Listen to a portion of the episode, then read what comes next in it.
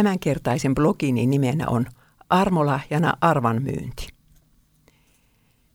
En tunne ketään innokkaampaa lähetysystävää kuin oman äitini. Äiti oli pientilan emäntä ja synnytti kahdeksan lasta. Pyhäkoulun opettajana hän toimi puoli vuosisataa. 60-luvulla aloitettiin kylällämme lähetyspiiri, joka kokoontui eri taloissa. 84-vuotiaaksi asti äiti piti huolen, ettei tämä traditio päässyt loppumaan. Jossain vaiheessa seurakunnassamme aloitettiin jouluarpajaiset. Vähitellen lisättiin kesä- ja syysarpajaiset. Kevät-talvella kerättiin yhteisvastuukeräystä. Äiti osallistui innolla näihin kaikkiin. Hän oli oikea haka arvan myynnissä. Lapsuuskotini sijaitsee pienessä maalaiskylässä, jossa naapurit asuvat melko kaukana toisistaan. Äiti kulki viiden kilometrin säteellä kotoaan, jalkaisin pyörällä, veneellä ja suksella, arpoja myymässä. Pitemmälle isä sai kyyditä hänet autolla. Tällä tavalla äiti sai myydyksi kuusikin sataa arpaa per keräys.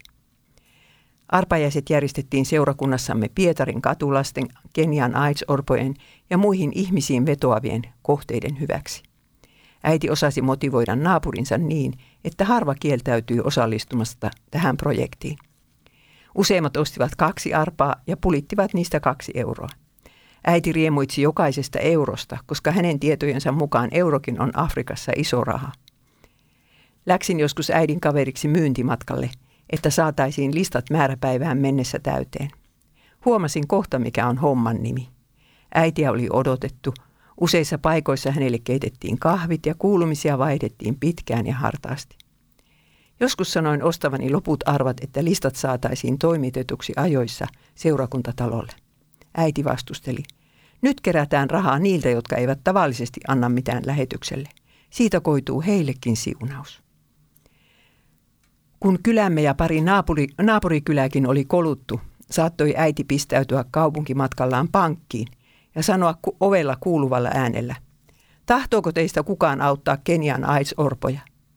Ja tahtoivathan pankkivirkailijat. Vain erään marketin parkkipaikalla tuli joku kieltämään kaupustelun.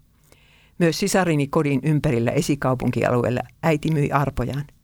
Tuollainen komea talo eivätkö suostuneet ostamaan yhtään arpaa.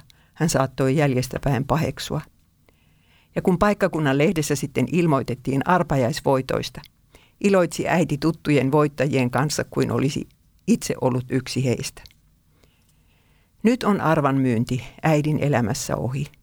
Lähetyspiirit ovat loppuneet kylältämme, samoin kuin muiltakin kyliltä. Se siunaus, joka Jumalan sanan kylvöstä olisi kylän osaksi tullut, jää nyt saamatta.